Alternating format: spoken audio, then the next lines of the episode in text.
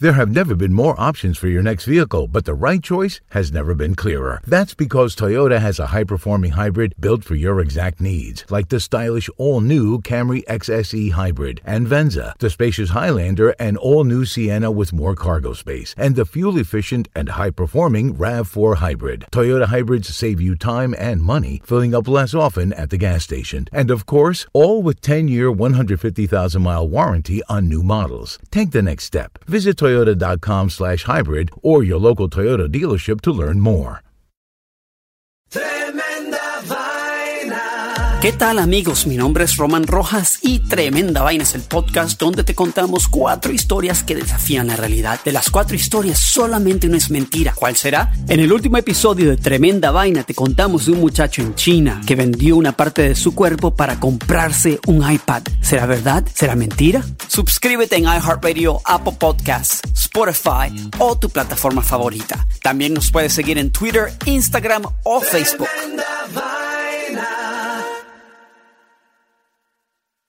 El mundo enfrenta una pandemia. Encuentre respuestas y acceda a información veraz y confirmada en el especial de NTN24 sobre coronavirus COVID-19. Escuche los contenidos de NTN24 en su plataforma de podcast favorita. In honor of our season finale, oh my God, I wanted to ask you guys, are there any shows that have been canceled that you want to bring back to TV? Wow. Jamie, you first. I want to bring back the Taxi Cab Confessions. Oh! But I want Frank to be in it, and I want it to be in his Uber. I like that. I want it to be in his Uber cab. Yeah. Uber Cab Confessions. No doubt. So Frank will just be like, yo, so like, you had a long night tonight? What's up? anything crazy happened to you? Do people confess shit to you, Frank? Oh, hell yeah. All the time, right? Yep. Mm. Get a camera. Rachel. I would say Pee-wee's Playhouse, one of my favorite shows ever. I know there's some shit going on with Pee-wee. Guy. He is a weirdo, but I used to love that 15 show. Years. Yeah, no, that shit was like 15 years ago. I'm sorry. I think people forgave him. They did. I know. I used to love how the chair used to talk. I don't know. It was cute. Okay. Frank? Midnight Blue by Al Goldstein. It's a show from the 70s and 80s. Damn, Frank. Were we born? I don't even know what that is. That was pre-Buzz from down there. Was this a black and white show? Nah, he was... Frank wants to bring back Taxi. Yeah. He had a magazine called Screw Magazine, so he used to get on cable access and, show like naked girls and stuff like that. Throwback. Oh. Okay. All right. And it's a different kind of Playhouse. Well, you took some of my, because I won the Robin Bird show. Too. Oh. Robin Bird? You were a bird watcher? Oh, I was a bird watcher. Absolutely. Oh, no. Did you guys not have cable? Like, you're just watching public access shows? Like, isn't she dead? No, she's still alive. The show's still on, by the way, Mike. Oh, okay. Well, then I need to update my package. I know what Mike's doing tonight. Hey! The Latinos Out Loud podcast. Latinos. Yeah.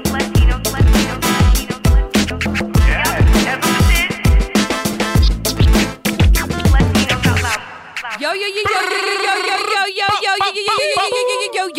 Out Loud. Yo. This is it, you guys. What? Do you know what this is? What is it? Take a guess. I love this game. It's a podcast. Guess which one? The Latinos Out Loud podcast. Yes, you guys got it after 31 episodes. Wow. Audience. We forgot to cue the audience to clap for us. Okay, episode 31. This is our season finale. Wow, and I'm just like, I don't even know what to do with myself right now. That was quick. Yeah. Season finale. So season finale means... Carlos, come on, Carlos. Starting early means there's no new episodes in August? No, we do.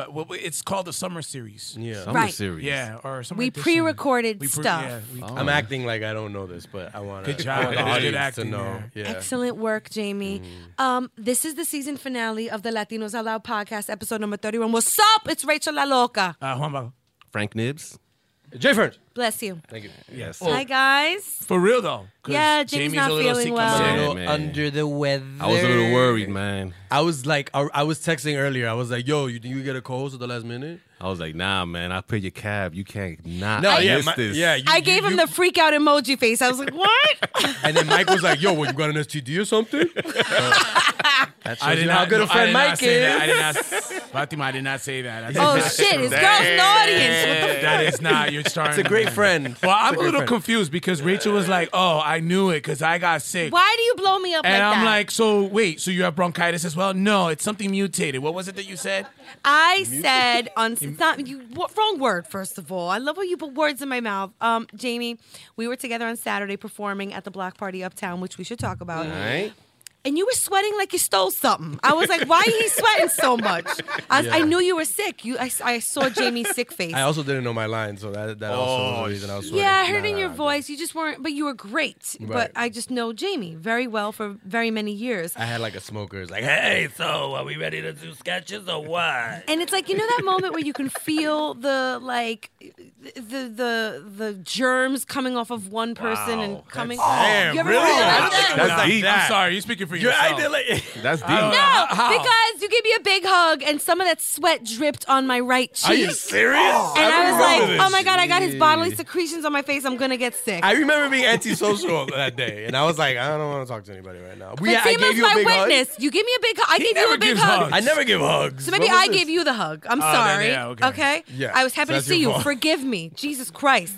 But I felt the sweat on my face and I even wiped it off and I was like, dang. I'm going to catch something 2 weeks before I have to deliver this baby. Ooh, I know it. I know it. I caused an outbreak. And here I am, a scratchy throat and a little bit of wheezing in my chest. I'm not blaming you. You're not blaming me. No. Because you gave him the hug, so you can't get mad at him. Right. You were the aggressor.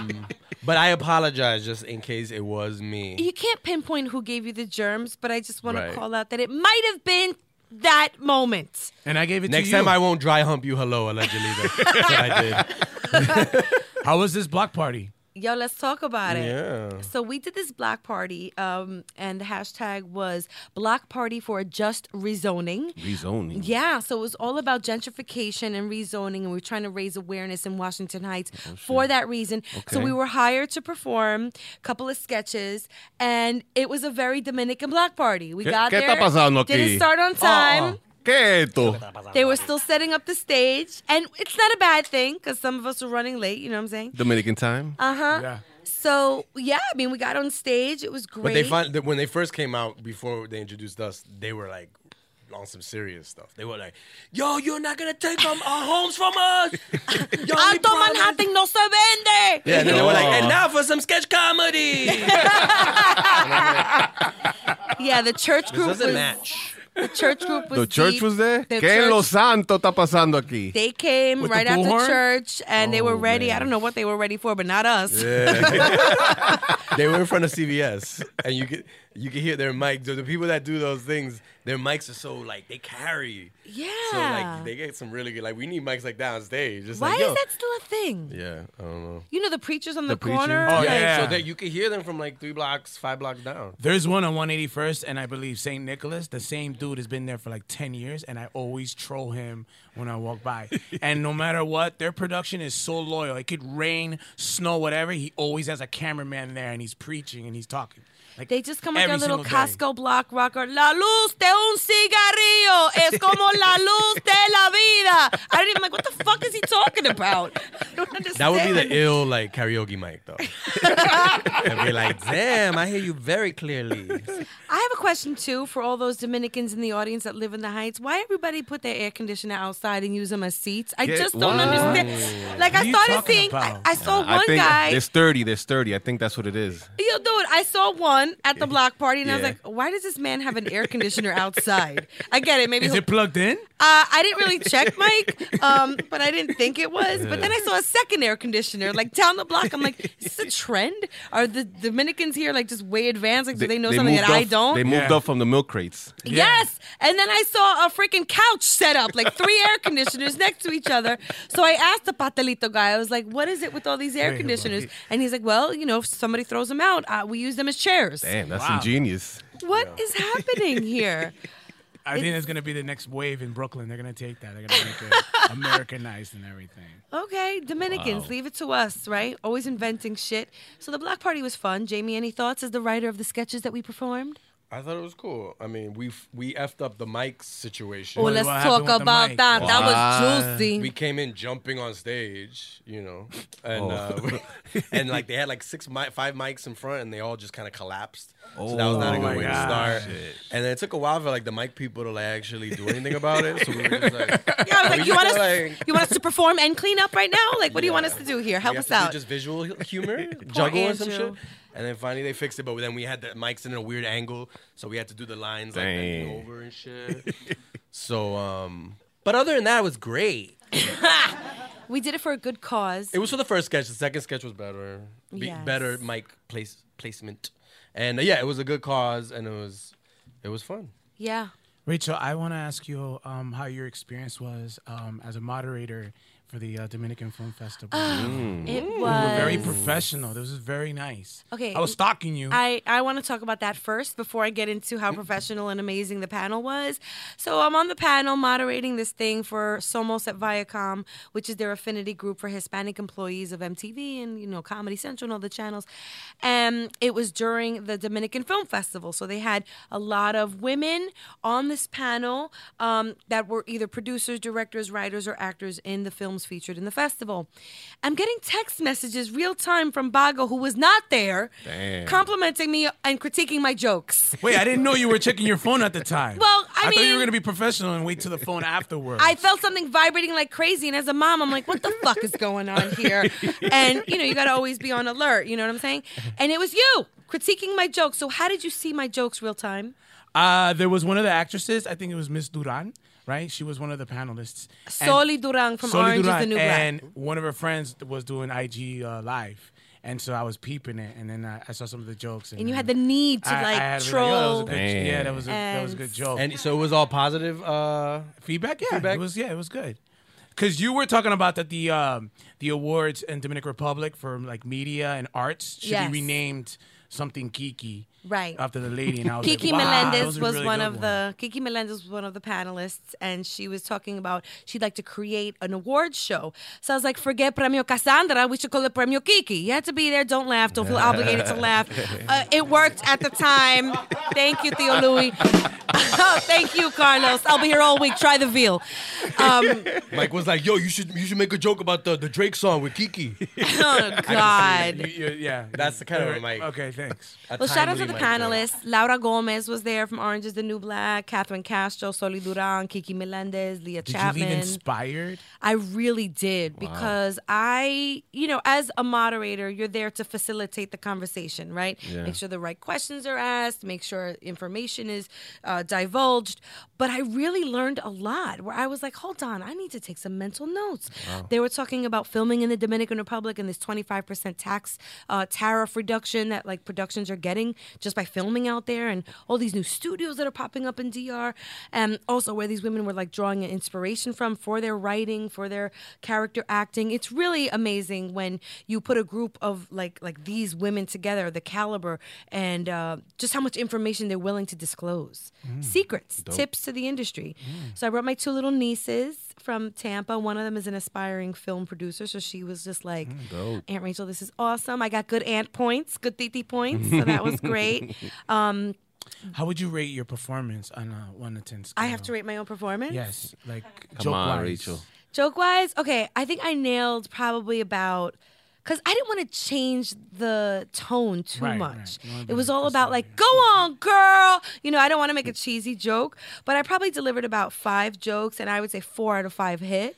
So I would give myself, I don't know, a 10. Yeah, that's a fair grade. I was expecting that. That's where I would go with it. But yo, shout out to Somos of Viacom, very professionally ran event, and to all these Dominican women in film, which I mean, was that always a thing? I don't think so, right? But we out here, deep. Yeah, that's why those festivals are interesting to kind of, you know, to kind of explore. I mean, there's so many movies in those festivals, but a lot of the best parts of it is the panels. Yes. And you're like, oh, okay, I didn't know this was going on. And then, you know, Mike's probably just like judging everybody by their jokes instead of the actual content. You know what I'm saying, Jamie? It's like enough. Yeah. Come on. There's real shit going on. I need to speak about something. I'm in a current situation right now. I'm going to talk to the men except Frank. My barber... I needed a haircut today because I'm doing a shoot, and my barber did not come in, and I was considering cheating on him. So I kind of wanted advice. Violation. I need to get a haircut tomorrow. Do I cheat on him? No, my shit. Well, first of all, I have two barbers. I don't know. You cheat on him all the time. You're not faithful. They know about each other? They don't know about each other.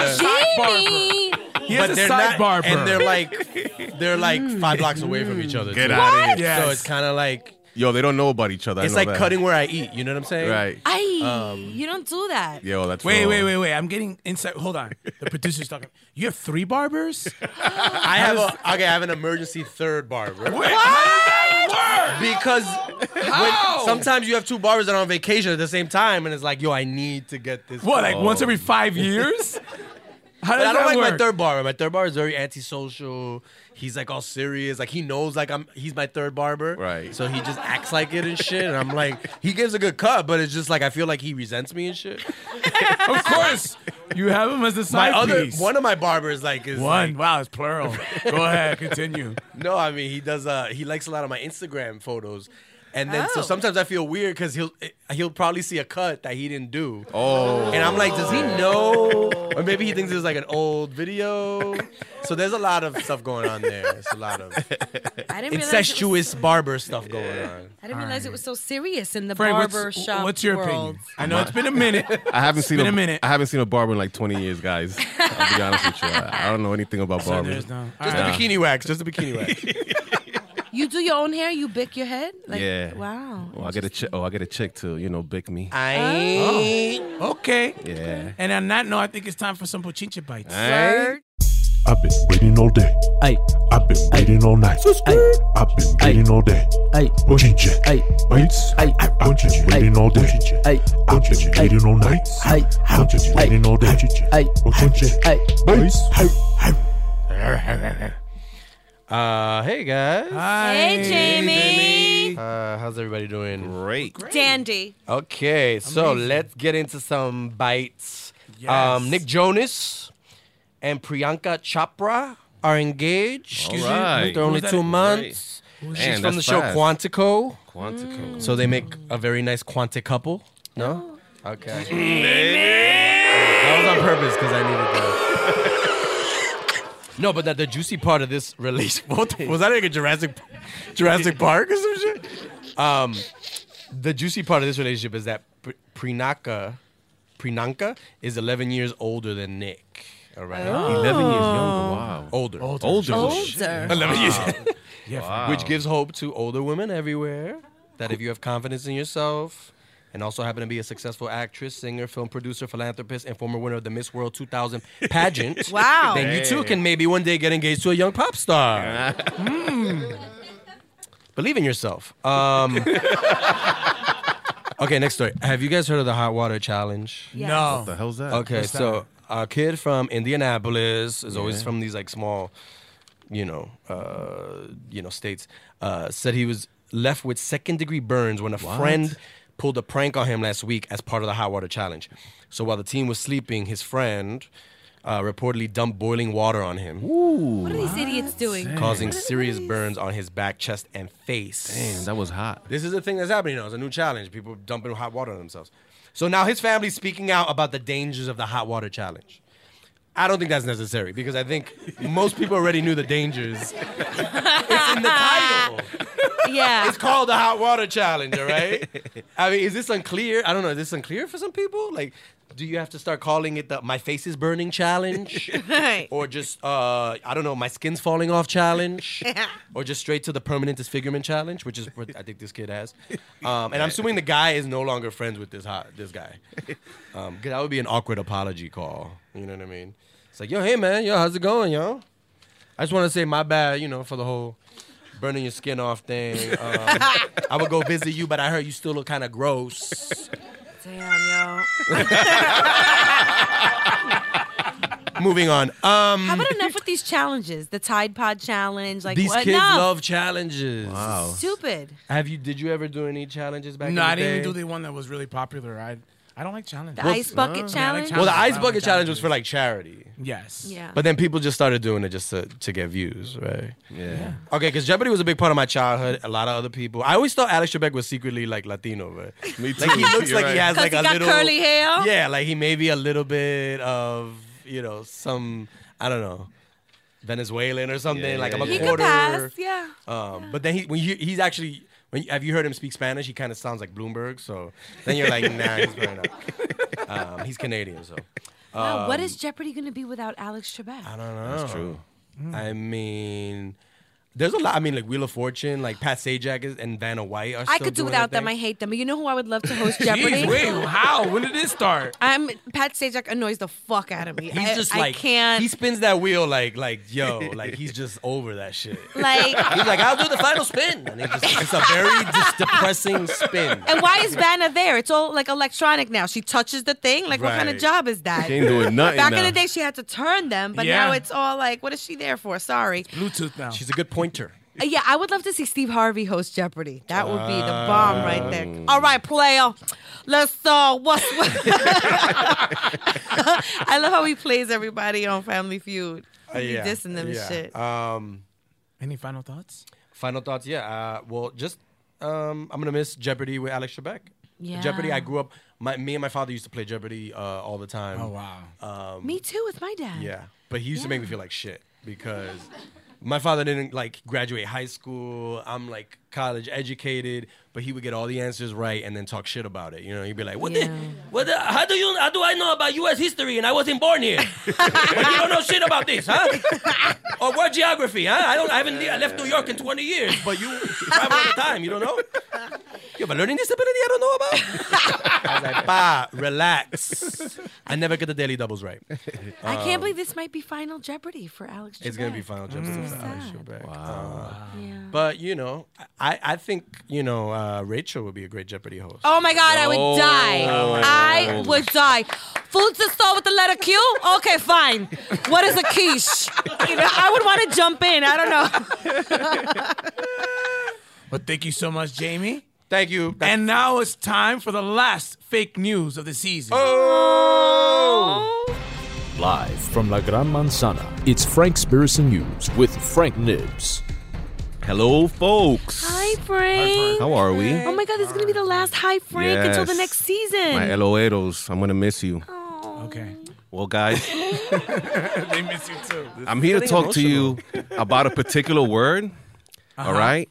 This is a particular word that companies use all the time, okay? What do companies mean when they say it? What is it? Because it's a term we constantly use in marketing slogans. We know in marketing it's all about signs, symbols, and repetition and planting seeds in our subconscious minds. Is that true, Rachel? You were in marketing. I would say so. Right. Part of the equation. All right. Now, you may say it. Well, I don't really hear that a lot. Well, let me refresh your memory and show you how much marketers put this word "it" in their products. Mm. Now, we all are familiar with the movie It by Stephen King, right? I hate that fucking movie. Right? What about sayings like, is it in you by Gatorade or McDonald's, I'm loving it, or Coca-Cola, make it, or... Nike, just do it? No. Gatorade, it's a real thing. Or EAS Sports video game, it's in the game, or Discover credit cards. Like I don't like is it in or you. That sounds Discover that sounds it. or Nike just do it. There you go, the most famous one. Or what's love got to do with it? There you go. Or why do you always do that? Wait, it was Frank that ignored you. I just had to double up. But then you got the credit for it. It's all right. We'll go on. Or another song like the Beatles, Let It Be, right? Now, if we're all thinking rationally, these are things we should be questioning. I mean, marketing firms are some of the most brilliant minds. They come from Yale, Harvard, Princeton. They can't be all... Brooklyn College. There you go. College. They can't Postals, be all... College. They have to be making more original stuff than these BS slogans. I wonder why they keep on using this it. Well, tell us. Now, we are all conditioned left and right. Now, in saying that, Sigmund Freud is some of these marketers... Name dropping. Right. They admire him very much, and they strategize the ideas around his teaching. He is termed the father of psychology and, coincidentally, a Freemason. Uh-oh. he's getting... Hold on. We're going into the Illuminati. Freud taught there were three parts of the human psyche, or as he would say, the self. Number one, the ego. Number two, the superego, which he termed... And number three, which he termed the ID, which is the subconscious mind. The id. Now, we hear that the word ID, and we give it so much power because it identifies us. But to Freud, ID meant subconscious mind. And we have empowered that word to almost mean like a third person. So back to it. We talk about it as it is a third person inside of us. Now, what else do we hear in relation to the word it? Or IT?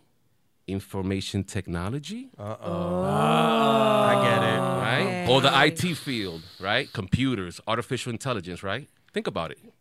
Right? Think about it. You just said it. Is it the term meaning information technology? Is that what they're preparing us for? Artificial intelligence? Transhumanism? Wow. Oh. Transhumanism, the belief or theory that the human race can evolve beyond its current physical and mental limitation, especially by means of science and technology. Now, in saying that, are they trying to summon something inside of us, inside our subconscious, perhaps activating something inside us, right? Microchips? You say microchips. Well, I didn't say it. You said it. I could hear the audience. Someone in the audience said microchips. Hold up. There's a recent article, okay? Let me tell you what this recent article says. Thousands of people in Sweden are willingly microchipping their own hands, and it is part of the transhuman movement that is sweeping the globe. We also have Sophia, by the way. Sophia, Your girl, microchipped? Right? Mike's girlfriend is named Sophia. The first humanoid robot that was given citizenship to any country in the world, okay? Time Magazine, headline of the year, 2045, the year man becomes immortal, okay? We have countless movies, okay? We have 2001, A Space Odyssey, a movie by Stanley Kubrick, made in 1968, okay? Stanley Kubrick, who's coincidentally a Freemason. And, Mike, you were in college. And coincidentally, right? He recorded the fake moon landing. Okay? We have movies like The Matrix, I, Robot, Blade Runner, Terminator, RoboCop. Okay? We have sayings like in movies like Frankenstein, it's alive. Right? The character It from the Addams Family. Think about it. The sayings, it is what it is.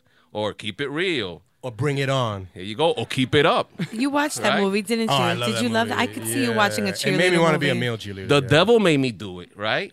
These are all slogans. American Express. Don't leave home without it. Oh, my God. I say fuck it like 15 times a day. Energizer Bunny. It keeps going and going and going. Burger King.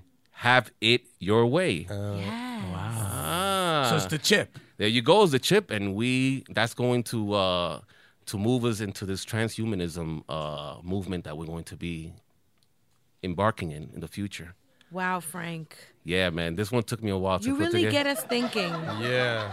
Yo. Frank, I feel like you did this on purpose, so we have a whole season to think about what you just told me. This is a process. No, my Eloeros, you know what? You guys always hit me up on the DMs. Just check out #transhumanism, all right? That's going to talk about this whole movement that's coming.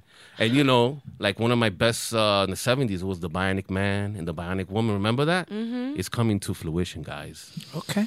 Okay, you guys, this is the part of the show where we have an exciting guest, and it's the season finale. I mean, what'd you think we were going to bring tonight? What'd you think this was, like amateur night? We ain't playing. This is the real deal, people. It's the Latinos Out Loud podcast, so we're not going to bring you no bullshit, okay? I have been excited about this guest since it was like a thought, because I knew it was going to happen.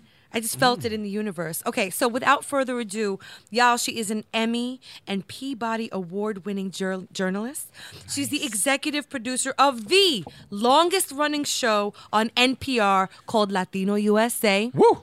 If you don't know who I'm talking about, ladies and gentlemen, please put your hands together for Maria Hinojosa. Yeah! Woo, woo, woo. Yeah, that was pretty good. Well, thank you. That was pretty good. No, so we're not the longest running show on NPR. I see what you're saying. We're the longest running Latino. Program. Can we start from the top again? In the country. That's still... Rachel, take two. It's still quite an accolade, I would say. It is. That's pretty amazing. Yeah, because when the show was conceived, Latino USA was conceived when I was a correspondent at NPR. La verdad... is that I think the executives at NPR, so this was 1993, I think they were like, gosh, that show will last like 2 years, maybe 3 or 4, maybe 5. And we're kind of like, hi, 25 years later. Oh, wait, what? Wait, our audience grew on the radio by 45% last year. Oh, would that be Latino USA? Yeah. Wow. So, so they're paying attention, and our digital audience, the same thing, just exploding. So, you know, there's, I suppose we can say thank you to some people at this precise moment about bringing attention to Latinos and Latinas. Maybe they haven't brought the attention about in the nicest possible way, but people are paying attention. They want to know who we are. And obviously you guys know that I'm speaking about the President of the United States. Oh. Yeah. Okay, so all right, because this is a funny show, I'm just going to, because you guys have not heard this. Secrets. Yeah. Secrets. Well, I mean, some people get really freaked out about this, to be honest with you, because they're just like, oh my God, wait, what is she saying? She's that public radio person. It's like, I have another podcast. It's called In the Thick, and we do drop F-bombs there. So, okay. But anyway, awesome. So I am 5 things right now that the current president doesn't really like. So I'm Mexican. Mm. I'm an immigrant. Mm. I'm a journalist.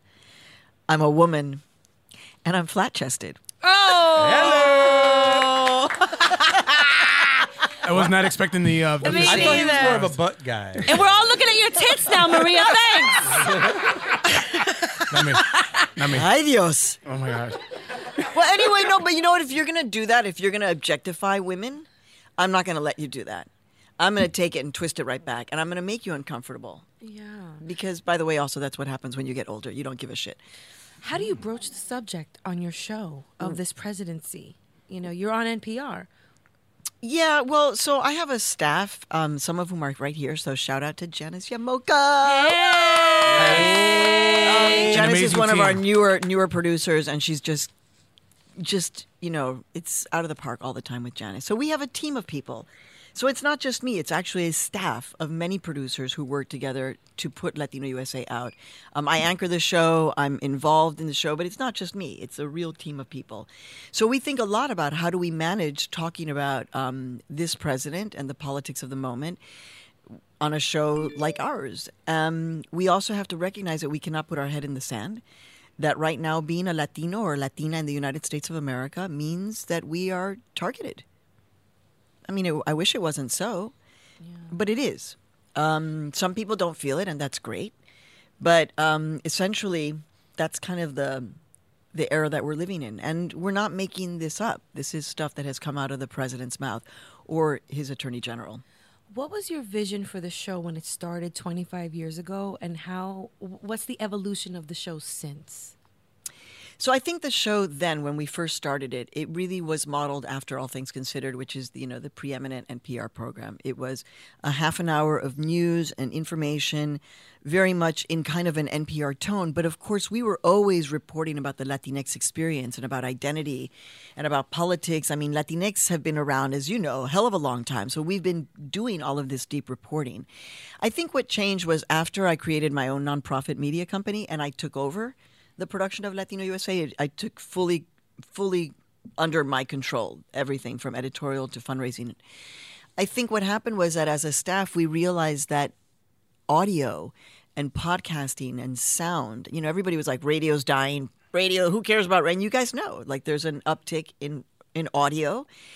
And we understood also that there was a potential to push our audio production skills to the max. So that's what we do. We do great, intense audio production on some stories. On other stories, it's interviews where, you know, like this past week where we had Miguel. Yeah, that Miguel, who was singing to me. It was amazing. Because a lot of people think that Miguel is African-American, right? He's half Mexican and really super proud to talk about that. Half Mexican and half Sexican. Sorry, just came out. I mean, I agree with you. I agree with that. Actually, after being in the studio with him close up, yeah. Did he sing to you? You see? He sang to me. Óyeme, es un coqueto. Pero lindo, o sea, pero lindo, pero él es un coqueto en el mejor sentido de la palabra. You know, awesome. I mean, I basically had to go home to my husband and say, sweetie, I just met him. I know that he was grabbing me in a way that's just a little bit, but he's a rock star. So anyway, so Latino USA now is really kind of catching the cultural pulse, the political pulse, not only of the Latinx community, but we're also understanding how Latinx intersect with everything else, because we're just Americans like all of y'all. Yeah. Mm-hmm. And how do you feel right now with so much going on as far as the political stuff? When you're researching and you're doing some of the reports, how do you balance out doing some of the stuff like you were doing an episode on Pose, but then keeping people informed of all the misinformation that's going on? I love it. Well, that is part of the beauty of the work that we get to do. So you're right. We just did a phenomenal interview with two of the actors from Pose. It's a cast that is the most ever... LGBTQ and trans ever.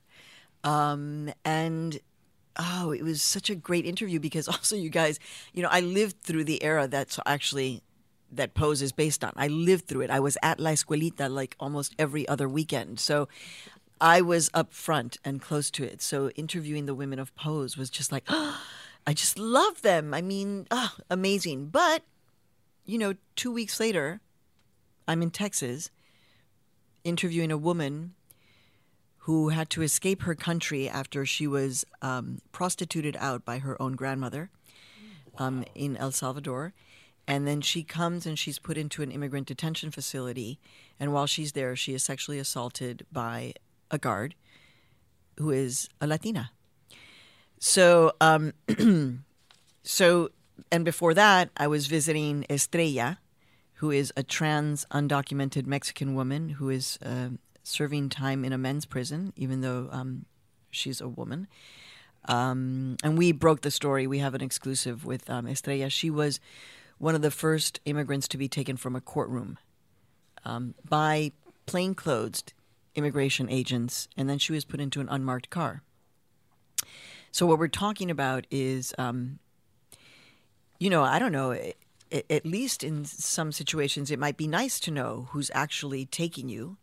Might be nice to have them identify themselves and have a van or a car where at least you know who's taking you.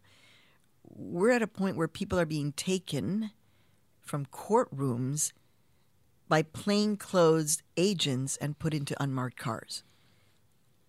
She was getting an order of protection, actually, and she was going to get that order of protection. So as you can see, I can be really happy and fun and loving Pose and Miguel and all of that, and then I can be like such a Debbie Downer because. But I think that's part of the experience of being Latino or Latina in the United States of America today. Frankly, I think that's part of. I mean, we have these incredible social and cultural skills to make people laugh and smile. We just met each other and we're cracking up in the back and we're like sharing all kinds of intimate details, and we're like, mira, come and meet my husband, y no sé qué, no sé. You know. And then on the other hand, we're the targets. We are the targets of hate in this moment. Like I said, it brings me no joy, but I am not going to be gaslit. I know exactly what's going on. Mm-hmm. I mean, I like to say I'm informed. I don't want to be like some kind of like yo sé todo. No, it's what I'm seeing. And so how do you keep the balance? Because you're reporting on a lot of stuff that's heavy as an individual, as a parent. How do you balance yourself out so you don't get drained when week in and week out there's so much heavy stuff going on? Well, there was a period of time when Downton Abbey really helped. After I got over the fact that I was pissed off that they had yet another show about white folks on public television. But, okay, that was a joke, too. You guys can laugh. So that helped, but no, I take my self-care very seriously now, and I can because, you know, my two kids are older, so I'm kind of at a point in my life where I'm not having to worry that intensely. We did that, my husband and I, and so I meditate twice a day these days. The opposite of meditating is I box. I'm a boxer now. Hey, now. Oh, yeah. Well, yeah, buddy. Cue, she's flexing right there. Now. Wow. So I box. I do, you know, I'm running a lot. I do boot camp. I do all kinds of stuff that I do Zumba. So I do all kinds of stuff that keeps me active. I connect a lot with nature whenever I can. So purposefully connecting with nature. I've become a birder. And I mean, it's like I don't actually even, I can't even say that because I've got a couple of bird feeders on my fire escape in Harlem. But, you know. So you're like Mike Tyson? But he does it with pigeons. Now, there are the love pigeons that come to the window. But really what I see is we see blue jays. I saw a red-headed woodpecker. And we have red-headed chickadees or red-headed sparrows. That come. And I actually, so another thing that I do is I am very in touch with spiritual connection and messaging. So I do a lot of self-care in that sense. I get acupuncture, I do Reiki, I'll get, you know, deep tissue massage when I can and make the time. So Jamie does as well. Jamie does that. Yeah, I like to get massages at least once a month. Yeah. Good. Yeah. Get the toxins out. A little bit too much information for everyone here. Yeah. Don't worry, they're not like PG massages. Yeah, all right, happy ending. No, no. Oh. it's family-friendly massages. Goodness. How quickly you guys went to the gutter. Yes. No, I saw some looks. I was like, yeah. What you talking about? Massage, Jamie. But the other thing that I do is I try to spend a lot of time thinking about what I am grateful for, you know, trying to center gratitude, which is pretty difficult when we're being attacked so much. I'm a succulentologist. You guys are like, what is she talking about? Wait. So I love succulents. Succulents? Oh, my God. I garden. I know exactly what you're talking about. So I have like, I don't garden because I don't have a garden, but but I have succulents on my windowsills all over my apartment in Harlem. So I have a lot of succulents. Wow. And I'm loved by my kids and by my husband. My husband, like, you know, the reason why you guys are going to say goodbye to me a little bit earlier than usual is because I'm going to go home and be with my husband, who I haven't seen in, you know, since whatever, 4 days ago, because I was traveling. And I'm just like, just being together.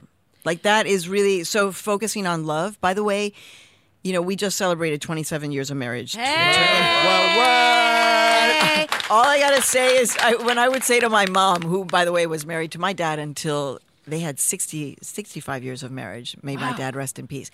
And I would say to my mom, Mommy, ¿qué es eso de matrimonio? What's marriage? What is it? And she said, ay, es mucho trabajo, mamita. And I'd be like, no, Mom, making a bed like you're making the bed now. Like, that's work. What do you mean marriage is work? And it never left me. It is really hard work. And all of us have to be prepared to, like, deal with some serious shit if you're going to be in a long-term relationship. Absolutely. So speaking of your husband. Yes, ma'am. He's Dominican, yes, baby. Ma'am. Yes, he is. He's Dominican, baby. Pero ven acá, loca, cuéntame de eso, coño. Me encanta, tú sabes. Mira, la primera vez que yo fui a Dominicana, like, which is when I completely knew that I was going to marry him. Like, that, I mean, that was like, woof. Santo Domingo in the year 1990. Ooh, so it was like perfect. Herman is, you know, I actually wrote about this in my second book, Raising Raul, because the whole thing was that, you know, oh my God, Dominican men, because I was Mexican born, raised in Chicago, come to New York for college, and here is where I meet Caribbean men, Puerto Rican men, Cuban men, Dominican men, and rapidito la gente empezó. No, no, pero los dominicanos, no, no, no. And I would say, like, pero es que yo soy mexicana, por favor, no me hablen del machismo. No, no, no, pero es que el dominicano, no, no, no, no, no. So that was really not cool, right? Herman, he, soon after we met, I was working as a journalist, and he wanted me to come and see his artwork, his apartment, which, you know, is a big line. It's like, hey. I use that all the time. Yeah. Come see my artwork. What? This is crayon. Use it, Maria. This is crayon. I'm like, what? It's artwork. Maria, please come to my apartment. I'm going to show you some artwork and stuff. We talk. I make you some bostelos. So write about this. I have patelito, patelito. So lo que pasó fue de que I was like, oh my God, okay, so this guy's like gorgeous. He's an artist. he's Dominican? No. Like danger. Warning. But, you know, he really wanted me. He was like, you know, you're an important journalist. I'd like for you to see my work. So I finally went up to see his work. And low-key, I walked in and I saw his artwork and I fell in love with him. Wow. That was, I just was like, oh my God, this, that's how I felt. So, and it was romantic. It's, yeah, I know. It's the truth too, because I saw in his artwork, I was like, the person who can create this cannot be an asshole, cannot be a horrible human being. And thankfully, Herman, who was at that point, I think probably one of the most eligible bachelors on your island. Mm. So I had a little bit of competition. Mm. Mm-hmm. So you started boxing way back.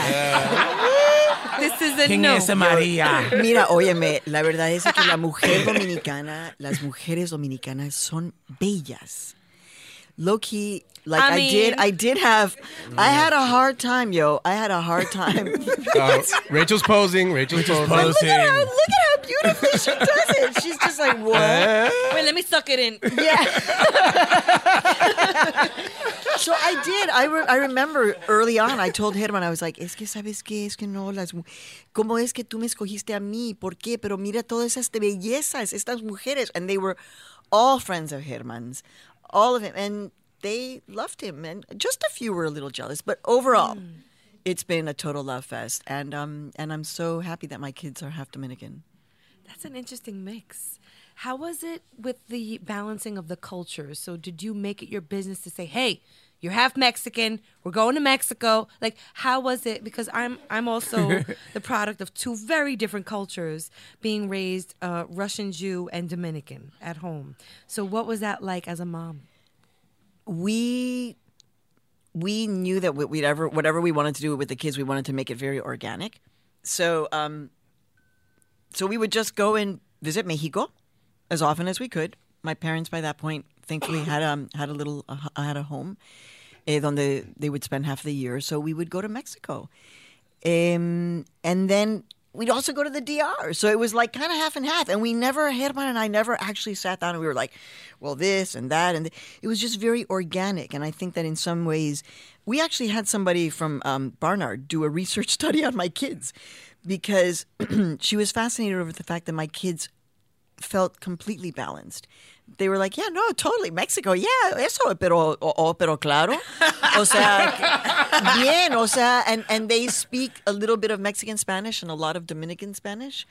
And I'm really proud of the fact that they have integrated this into themselves very naturally. And they feel very much, just as much at home in Mexico as they do in the DR. Perfect. So, me encanta mucho, I'm so happy, but to be honest with you, I always felt like I was meant to be from the Caribbean. I thought it was Cuba. I thought that was, you know, that was always calling. But it was like there's something in me, and I still haven't figured it out, that had me rooted in wanting to be part of the Caribbean. So Herman took me, rescued me, delivered that dream. That's beautiful. My Afro-Taino artist husband. As an artist, what does he bring into the relationship? As you know, you're being a journalist, what does he bring in as far as even a balance in that? In all right, so I'm going to reveal. So my husband was very, very, very political in the DR. Who couldn't be in the DR? Mm-hmm. So he was hugely political. His roots, like mine, come from politics and a deep engagement in politics and community and activism. And then from there, he goes into the world of art. But Herman, so sometimes I'll come home and he'll be like, do I need to tell you the headlines, honey? Because even though I'm the journalist, I'm actually working, right? I'm working all day. I'm doing this. And Herman is working at home or in his studio. He's got something on at all times. He's completely informed. He's very visual, so he has a lot of the news coming on through the visuals. And we will spend quite a bit of time talking politics. The conversation goes like this in terms of the political conversation. I'll usually be like, oh my God, what's happening with this country? Oh, this is insane. And he'll be like, qué chulo es la democracia. Ay. Wow, pero mira lo que estamos viviendo. This is like so cool. Look at the, you know, laws are in motion. Robert Mueller. you know, the courts, the judges. And I'm like, what? And he's like, yeah. So I think we both know how precarious the situation is right now. I don't think any of us have a sense that there's, like, going to be a winning light at the end of the tunnel right now, because this is a very, very, very dark time. But that's kind of the dialogue. There's a lot of, because I was raised here, so Herman is like, te importa demasiado. O sea, you know, you need to have a little bit of distance. On the other side, what my husband brings to me is his art. So I come home and there's something, you know, I mean, I got home last night at 1 o'clock in the morning. He just had a bunch of new prints. And, you know, so there we were. I was looking at them and I talked to his art. You know, I'm like, ay, mira, qué cosa más lindo, necesito. Like, I know, it's a little crazy. So his art actually gives me a sense of hope for humanity because it is so pure. So I think that's the balance between he and I. Has he ever done a portrait of you? Oh yeah. Ooh, like Titanic style, like on a couch. Well, maybe, but no one will ever see that. Off record. But no, actually, there's a portrait of me that he did soon after we met. It's in my office, and it's above where I sit, and it's actually a portrait of me on a horse. And I'm going like 90 miles an hour, and my hair is kind of flowing behind me. Oh my God. And I remember asking him, like, ¿Por qué lo pintas? Me dijo, porque tú no paras. Mm. He's like, you don't stop. Yeah. You are always in motion. Which you are. And he knew that from the beginning, though. See, and I think that's why, one of the reasons why we've been able to stay married for so long is because he understood that from the beginning. He was not going to be able to amarrarme y decirme no.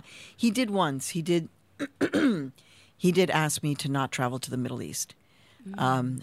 I was able to get as far as Jordan, and I was able to get there. But then he said, please don't go to Iraq. Don't go to Afghanistan. I said I wouldn't, and I won't. Iran? I was like, I don't know. I might want to go to... I wasn't prepared to put that one on the table. So ironically, you would go on a horse if you went. Oh, Jamie! So, okay, let's go back to your office and your work life, because NPR is not the only thing you do. You are I'm Mexican. I have 16 jobs. Well, one of the jobs I want to focus on right now is... it's true. Listen to them. They're all just like, yeah. You are the founder of the only Latina-run nonprofit media group, Futuro Media. Yes, that has... we run our own independent newsroom. There are other Latinos and Latinas who run nonprofit media companies, but none of them are running a newsroom the way we are. And so we're the only ones who are kind of in the mix. So talk to us about that setup. What is the difference? Like, what makes you guys stand out and different from a for-profit newsroom?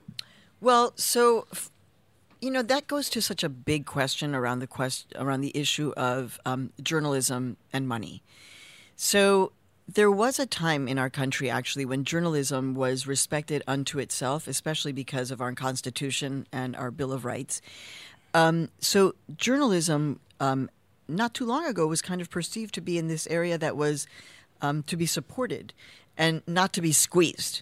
You support it. You don't squeeze money out of it. So, for example, the news departments at all of the networks, like ABC, CBS, NBC, before there was cable, they had budgets for their news divisions, and those budgets were not touched. They were not, like, ratings driven. Like, they did not say, okay, your budget for news is $5 million, but if you bring in more viewers, we'll give you 10. It was like, no, like, you're covering the news. This is your budget. That's not how it works now. So journalism news is based on ratings, is based on advertising. With the advent of cable news, a lot of that happens. So nonprofit media, for example, public media, although there's a lot of critique around how public media right now intersects with corporate media. But we are fully independent in the sense that we don't get any corporate funding. We get funding from foundations and from individuals, from people like you in the audience. All of you can donate to Futuro Media. So that's how we do it, and so we're not being squeezed on an investor who is saying, "Where's my return? How come you wait? That story that you did, we had an audience drop off at the 8-minute. What happened? Did you start talking about politics at 8 minutes? I don't want you talking about politics anymore. If we're going to lose the audience." All of that is what commercial media basically how they operate. So to be independent of that, to do journalism for the sake of informing for the sake of facts and the truth. And in our view, we are a newsroom. I created a company that was very specifically aimed at wanting to be diverse. Like, it was all about saying the United States of America is a truly diverse country, and so we are going to make a newsroom that is like that. So my company is run by an African-American woman.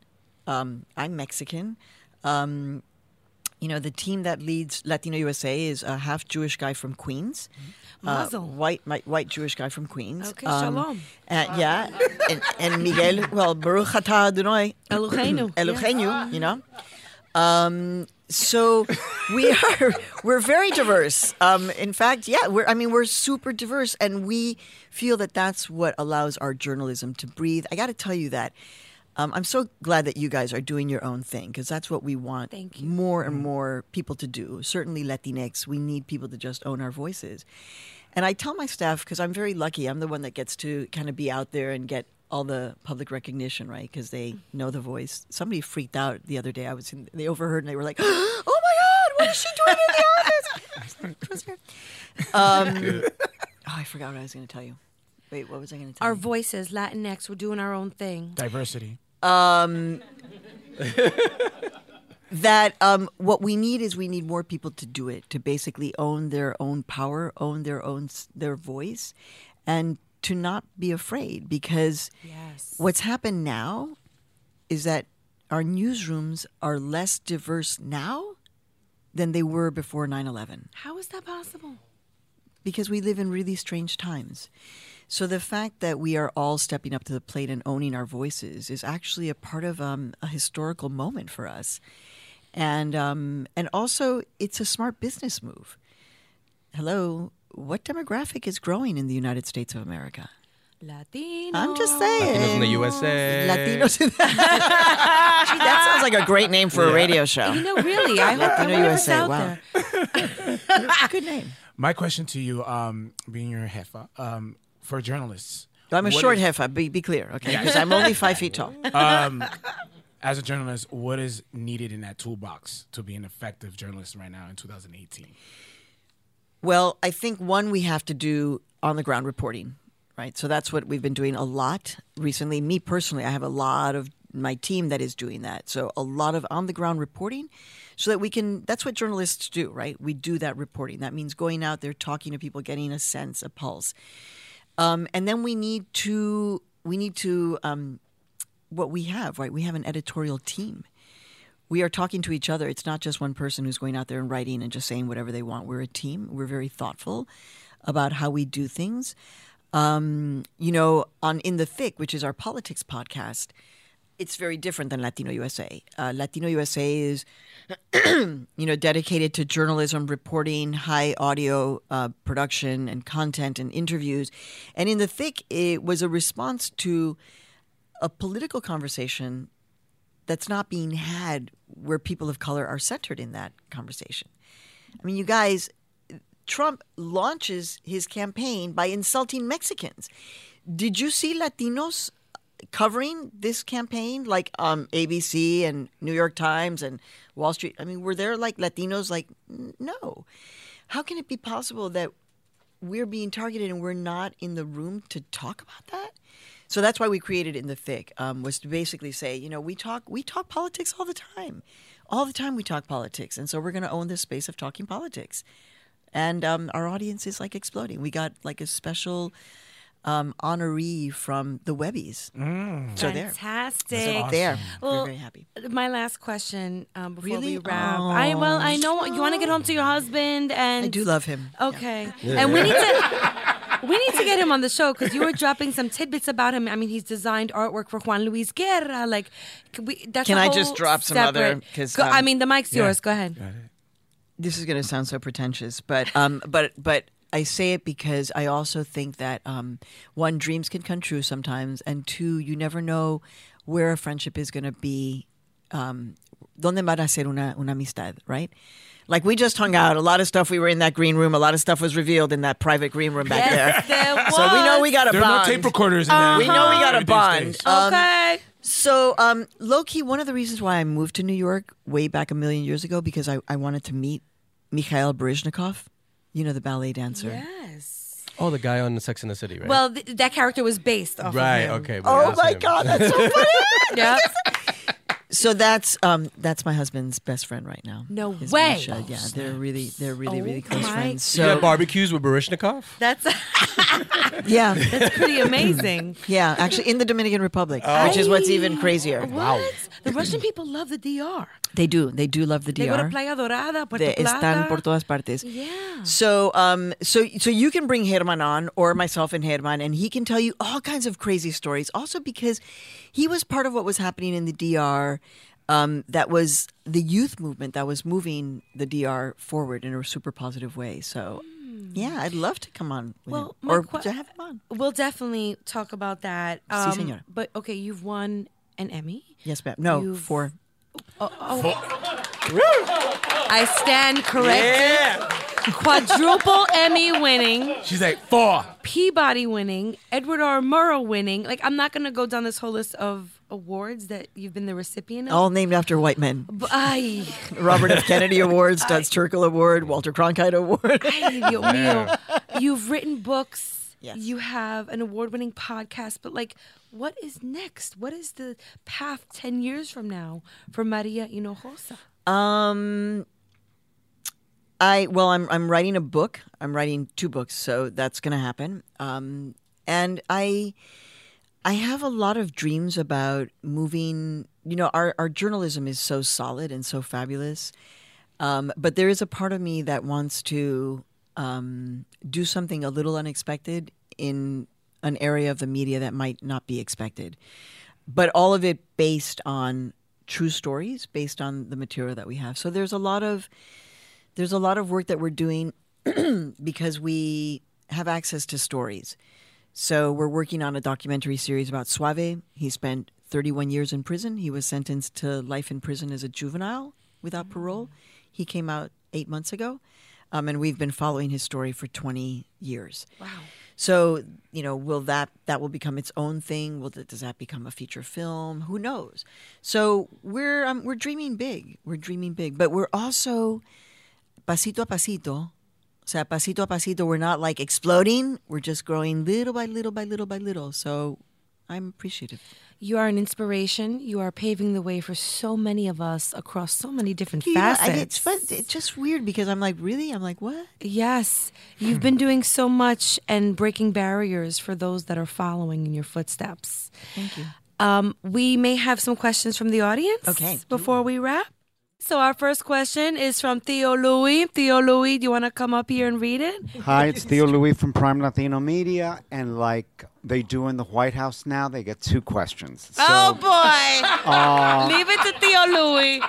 So do you believe that we are a bilingual country of English and Spanish?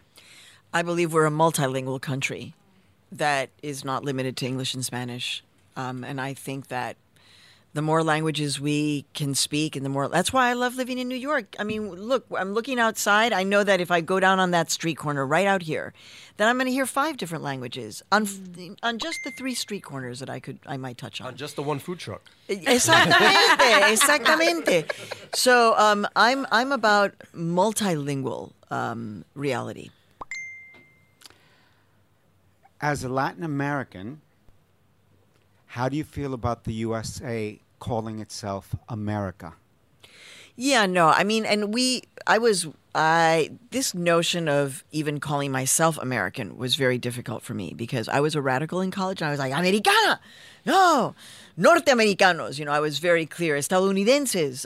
So yeah, no, I think we have to correct the fact that this country doesn't get to own American. So I think it's important that we have that conversation. At the same time, I have a television series named America by the Numbers. So I'm like, because we do reference it. So I'm of both sides to the conversation.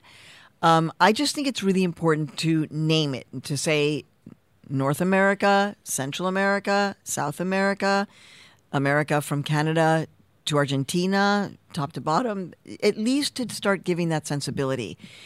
But you guys, I'm just so worried about where we are as a country right now that claiming a name right now is like, whew, those were the good old days when we could have those arguments. And I just have to inject a third one. Why has the Me Too movement not made a bigger impact in the Latino community? Yeah, it's a good question. What's up with Me Too and Latinos and Latinas? I'm not sure. I don't have an answer. I've also wondered, you know, how my own country, Mexico, has like, there hasn't been a Me Too movement in Mexico. I'm like, pero por favor. Entonces es como que imposible. You know, like if you just begin to pull that thread, that loose thread will take it all down. You know, I think that we have a lot of processing to do within our own community. Claro, Salma Hayek was very public about her own experience. But I think that sexual violence among or within the Latino community is really hard. So I talk about the fact that I've come to terms with the fact that I was raped. And it took me, woof, that happened when I was 17. And I'm this old, basically, and it took me all this time to kind of like, oh, wait, what? Whoa, what?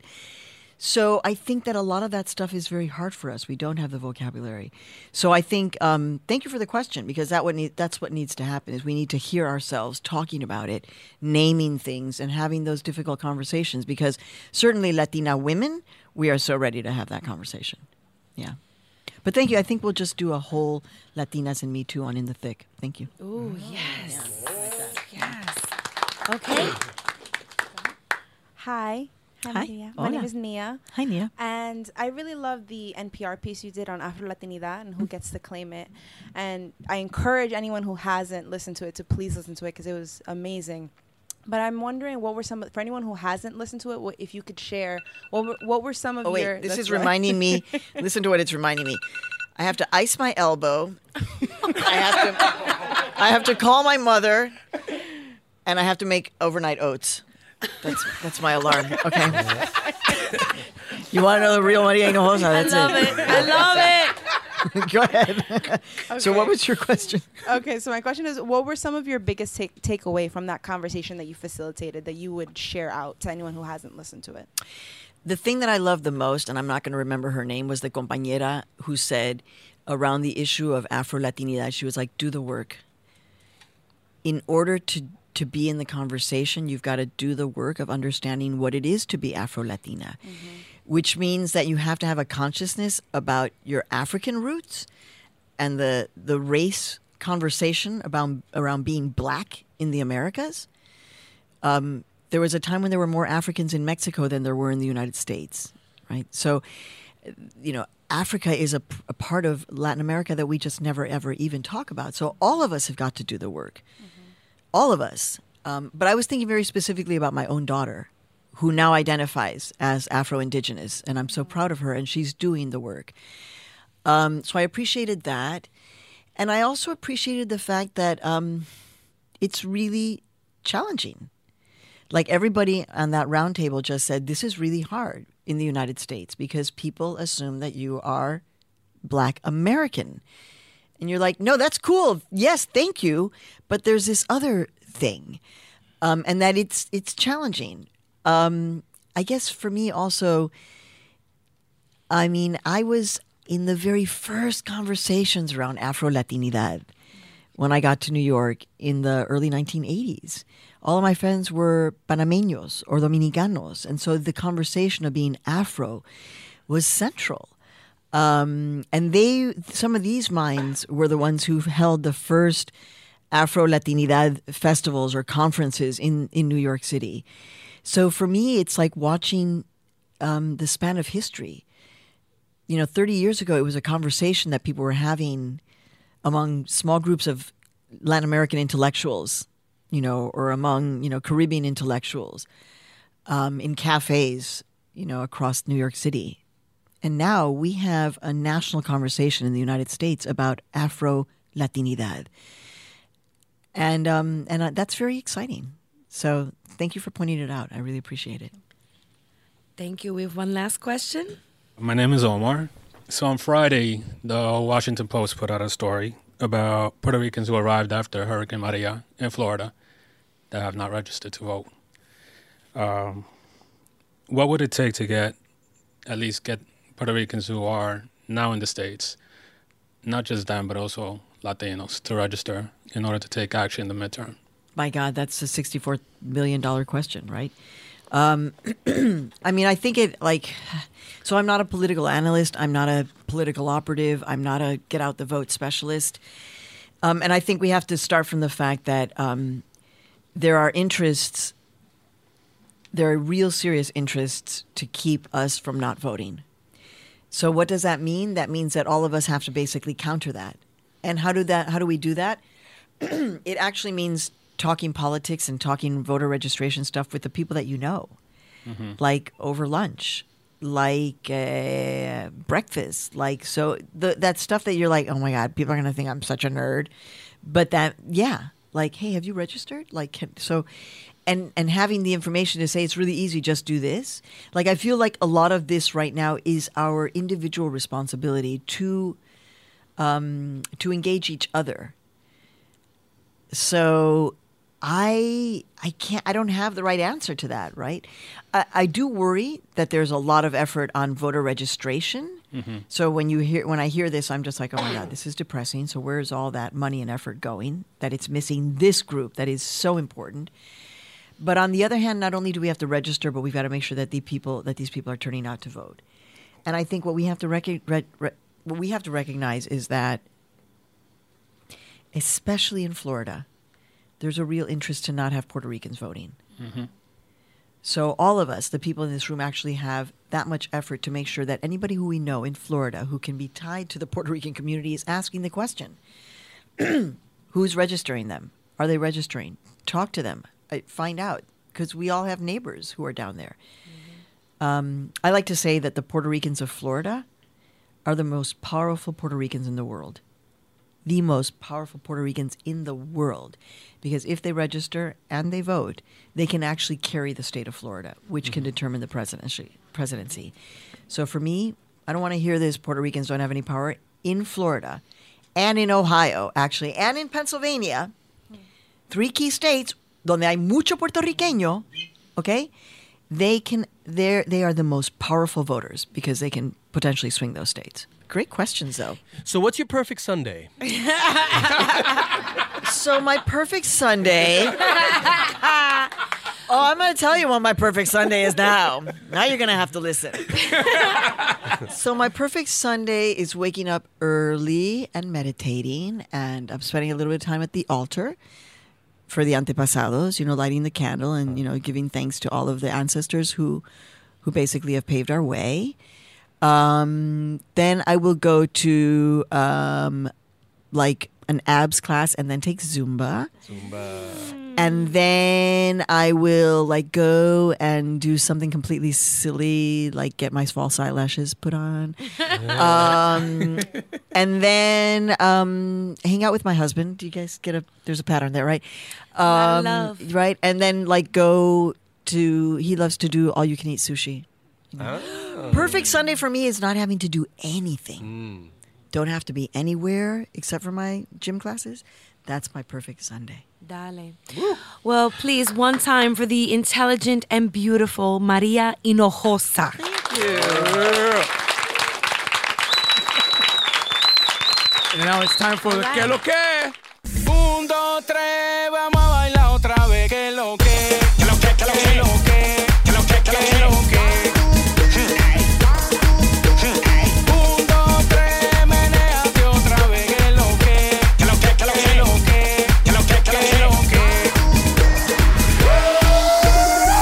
Que Lo Que. I'll go first. My first Que Lo Que is for Corriente Latina. They're doing a Avengers Infinity War Blu-ray giveaway.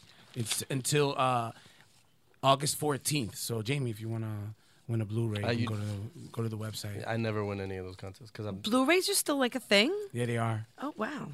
Okay. You're not interested in? No, I'm rocking VHSs. And Uptown Collective has a... big announcement. They're actually going to be doing a documentary on the owner of Coogan's. Wow. So stay tuned. Ooh, that's nice. And then for me, being it's the season finale, Rachel, you're going to put the link up, but I need people to donate. I'm running for the marathon. I haven't asked for money yet, so I'm asking you right now to donate. Here we go. Give us your spiel. What are you trying to raise funds for? It's actually raising money for... That's what she said. Excellent. It's an organization, and they're amazing. Not for domestic violence, for like domestic violence awareness. You don't want... No. Okay. No, of course not. I was going to say, that's unique. And you donate, I'm going to try to finish it under 4 hours. Maybe not, but if that motivates you to give me more money, that's a way to go. And yeah, that's my shout outs. We'll track you in the marathon. Yes, there's an app for that. And I'm going to place my bet now that he will not finish in under 4 hours. If anybody wants to match me or... Yeah, I believe in you. You're going to finish, but I just don't think... Okay. Sorry. Jamie? Yeah, just shout out to EOP Comedy. It's a site that we've done some work on, and they're actually finally putting out a bunch of videos on Facebook Watch. Yeah. So Facebook, watch out for it. Watch out for... Oh, I just said it. Oh my God, Frank. Here we go. It's happening. But a lot of videos that we're all in actually are going to be premiering in the next couple of weeks. So shout out to EOP Comedy. Check it out. Google it. On Instagram. And my Instagram, jferns. Okay. That's it. Bye. Okay, I have a shout-out real quick. Shout-out to our people, hierro.com. That's hierro.com, the lifestyle and news platform for Latino men. This week, they're spotlighting All-Star Code, a tech boot camp for young men of color that teaches them technical and career skills they'll need for a career of success. So log on to hierro.com for the whole story. That's LLERO. And also, Urban Latino, a quick shout-out. Clef Stage presents Sunday, August 19th, Brunch with Chef Frank Maldonado with a live performance by Andre Veloz, former guest of the Latinos Out Loud podcast. Yes. She sings Eta Que Taki, Eta Que Taki. I thought she was singing about tetas first. Fly tetas. But that's not what she says. It's eta, like... okay. Okay, so that's 11 to 4 at the A-Loft. So make sure to follow them on ULM Media on Instagram. You can follow me at Rachel La Loca. I mean, this is the season finale, so I will say life is going to be very different when I come back for the next season. I'll be a mother of 2 at that point. Woo! We're going to have open up a nursery here in the studio. Perfect. I was going to ask if I could just bring my kid. He's going to be on my teta the whole time. Yep. He won't disturb anybody. Yeah, it'll be fine. We'll see. But we do have a Que Lo Que Quickie right now. Woo! We can't let you go yet because we're trying to prolong this episode. We don't want to leave. Okay, you guys, she does these like female empowerment events, and you've been bringing on some pretty successful Latinas to talk and inspire others. Please welcome MP Frias. Woo! Woo! Thank you. Thanks so much for having me, guys. Welcome to the Latinos Out Loud podcast. Thank you. So, MP, tell us all about your organization and what you do. Do it justice, because I did not. Yeah, I know. I'm just going to try to pitch it to everyone in here. So, it's called Scarlet: A Celebration of Female Expression. It's actually the 5th one, and it's happening next Sunday, August 12th. That's my birthday. Is it your birthday? It's my birthday. Oh, I was going to invite you, so it's okay. I'm going to have to go. Yeah. So, the very first one brought in about 500 people. Wow. Numbers 2, 3, and 4 also had by about 250 to 300 people. And it's always been in New York, always been in the Bronx. This one, I'm trying to make it a little smaller, so we're going towards 150 to 200 people. I have very few tickets left, but it's kind of like a... like an interactive museum, I like to call it. You're pretty much walking in. There's art everywhere. It's like music blasting. There's live art going on. You're socializing, speaking to your friends, whatever, but then every 20 minutes we're interrupting the show and we're having some kind of performance. So we have comedy, we have spoken word, I've had jiu-jitsu fighters, I've had... Wow. I'm trying to think of the most outrageous things I had there, but it's like, it's always something... I've had salsa dancers, belly dancers, and they're all women. Every single performer is a woman. Dope. And at the end we have a panel, and that's usually what takes the longest for the show. So the show's usually about... I want to say 6 hours long. Wow. But it's open bar, so you're walking around. Oh, I'm there. Yeah. Jamie's there. That's all. That's it. Jamie's there. I will spend the night at that museum. I would put that at the top of the list. It's also a seated dinner, so you're having like Dominican baby shower food, which is also... What? Yeah. They They got Dominican cake? Dominican cake, too. You can have anything. Everybody, let's wrap it up. We're going. All right. There is, yeah, so you're actually sitting down with, like, potato salad, like, moro. You're eating an actual meal. Potato salad? With the beets? I think my mom makes both. Oh, some people don't like that. So, I mean, it takes that long. It's a 6-hour show. You're showing up. You're I mean, I kind of don't want to give this away, but if you come with friends, you're not going to sit with your friends. The whole point is to meet people, so we make it so you have to meet people. So you're with strangers the entire time. You'll say hi to your friends at the end, but for the most part, you're coming in to network. That's the main part of it. And then at the end, we have that panel, which ends up being about, and I try to keep it at like an hour and a half, 2 hours long, but it takes the majority of the show. What inspired you to put this event together? I want to say just not seeing people that look like us on TV and in these positions. I really like reaching out to certain people and asking them to be on my panel and having them freak out. Like me, little me. I'm like, yes, I want you to. I think you have a voice. You have something that you need to say, and I feel like people need to hear you say it. So if you go on thescarletevent.com and you see these recap videos, you see these women who live every single day in the Bronx and Brooklyn and New York, and they have real things they have to say, and they have regular jobs. Like, they just go every day and work as a nurse or do whatever it is they have to do. But they have things they want to say, you know? And I always talk about representation. I always talk about, obviously, Afro-Latina and everything else. It's just, I feel like Latin America especially is still very, very white. And this is coming from TV. And I was in DR maybe a month ago, and I was the only person with curly hair there. And I was walking, no, actually me and my mom. And we were the only people that had actual curly hair there. Everyone that lived there had straight hair. I'm like, this is ridiculous. I've had curly hair for like 2 years now because I'm trying to do this curly hair journey. I'm trying to get my curls back.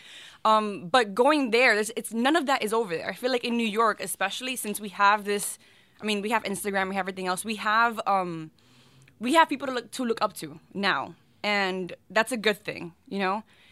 In DR, in a lot of these places, they really don't have anyone else to look up to. So I'm just trying to get that representation out there, you know? And what's been the feedback in the first 4 years that you've been doing it? They get better. The very first one was a hot mess. I was 21, and I threw I threw a show where 500 people. Like, it was a hot mess, and it was just messy. And now I know what to look forward to. I have The third show was in the Lower East Side, and I rented out this big venue that was 3 floors, and I had the whole floor, like the whole building. So when you walk in, it's like a tree in the middle. You keep walking upstairs, and when you get to the 3rd floor, the tree's still coming up. It's like an amazing venue. Halfway through the show, I really did have no speakers. Oh no! You needed to speak to one of the religious, the one that has exactly, yeah, with the little black rocker. So I learned to like roll with the punches, you know. I mean, I had salsa performers that I kept delaying, and they're like, "Are we gonna go on yet? We're gonna go." I'm like, "Give me like 20 minutes, give me whatever," and I kept like pushing them back. Wow, you can't delay a salsa performance. No, they're always in it. They're like, "Come on, I want to dance. You can't stop me." They were in their uniform. I felt so bad. Like they were sitting behind while everyone was having dinner and watching the other performers. I kept putting people that didn't need mics ahead of them. Oh. So I have the comedians, I have spoken word artists, and I have all of them. And then they're like, you know, I need this song. And I'm like, I know, give me whatever. And I got the fever. I want to Susie Q. I ended up having to borrow like speakers like from my friend that lived 2 blocks away. And we brought it in. There you go. So, but now I know like there's certain things that I need to find out. I need to like ask. No, you know.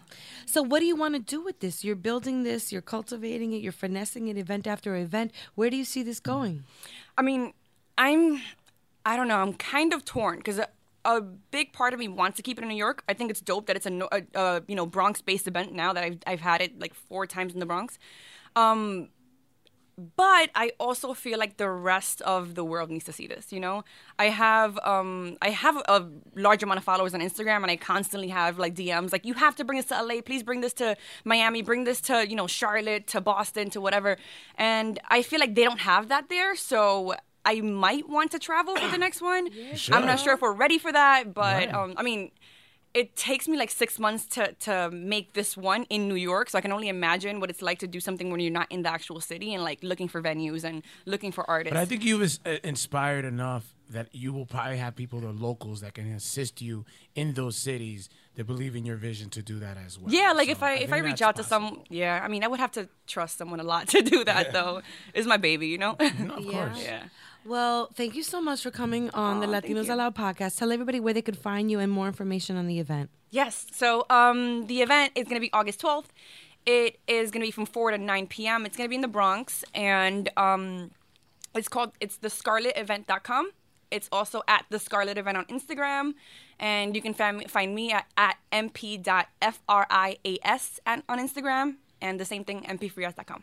Awesome. Thank you. Thanks so much for having me, guys. Of course, thank you. Congratulations on everything. It sounds like you're building something amazing. And I do hope to see you there next week. Yeah. I'm going to try to ride my way over there. I hope you guys. We'll see. Where's the Dominican cake I heard you guys have? But better than that purple potato salad. I'm all about the beats. Boom. You know what I'm saying? Boom. She's going to show up with her baby. Like, is that how I walk, Jamie? What? Is that how I walk? Damn, Jamie. No, I make sound effects when I walk. Like, really? Like King Kong. I love you too, Jamie. At that point, it'll be like you really close to that. Yeah. That ass. On that note, okay, this is la despedida. I can't do this. I'm gonna get emotional. So one of you do it because it's like saying goodbye. You know, we'll be back. Well, let's let the listeners know we have the whole August. We have 3 episodes. We have 2 amazing guests. We have the best of the game shows, and then we go dark a week. But you want me to start it so then you won't cry? Yes. I just want to thank all the listeners. Our listeners are growing throughout the country. We put a lot of effort in this. We have a great team. Thank you so much for the live audience. Yeah! We started the season up in Washington Heights. Small studio, and here we are now. And it's been amazing. I went from ashy to classy. Yeah. Macho, you know what I'm talking about. Yeah. I think we're going to have to do the rooftop next year. Like, next season is going to be that way. But no, for real, thank you, all the fans, all the listeners that have been hitting us up.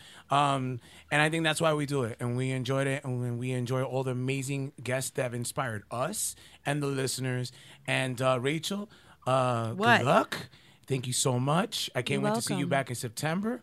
And wait, we're not going to see each other till September? You're not going to come see me when my kid is born? I'm in LA the whole month. You're my best friend. Like, what the fuck? Well, no, I'm going to probably go the 4th day after a couple days there. Okay. But I meant here in this space. Ah, okay. Thank you to Carlos. Thank you to everybody the support staff, everybody, Brian's and Eddie and Rosie and Yanni. Why does everybody have an E at the end of their name? Thank you to everybody, the repeat, people coming to check us, Tibby, another E. What's going on here? Frank? Yeah. Frankie. Ay, Dios mío. Jamie. Mikey. Talk about growth for a sec. When we started this season, we were at one point, right? And now 31 episodes later, we're a fucking machine, goddammit. Like, we come in here week after week ready to work. And I think I had to add the clap. I think that is a true testament of how passionate we are about this project and what happens when you put in the work. Maria Hinojosa, an Emmy Award winner, Peabody, Edward R. Murrow, like, she was here tonight. Yeah. And all the white man awards, she said. Yeah, that was amazing. But Jamie coming in with bronchitis. He's working hard. He came here. Yeah, you should probably disinfect this mic that I'm talking about. Yeah. But I think what we're building here, guys, is something so special. And thank you to all the listeners who have been listening and leaving reviews and hitting us up on Instagram and Facebook and everything else. Please keep it coming because we're not done. We're just going to have our 4th season. Like, that's crazy. I can't believe we're having... No, I'm not going to fucking cry, Mike. But maybe later. I just can't believe we're 4 seasons in. It means a lot to me. And, this is real. We are trying to build something here for the underrepresented and underserved Latino voices across this country. And we feel like we're doing something minor when we come here because we make each other laugh and we just talk shit. We recap our week. But I really think that, removing yourself from the situation, we're doing something tremendous. We're representing so many voices that they themselves want to be heard. And when they look at us or hear us, it's a mirror. We are the future. We are what this podcast sphere needs. And we're going to keep rocking. We are it. All right. And on that note, we out. Woo! Woo! Woo!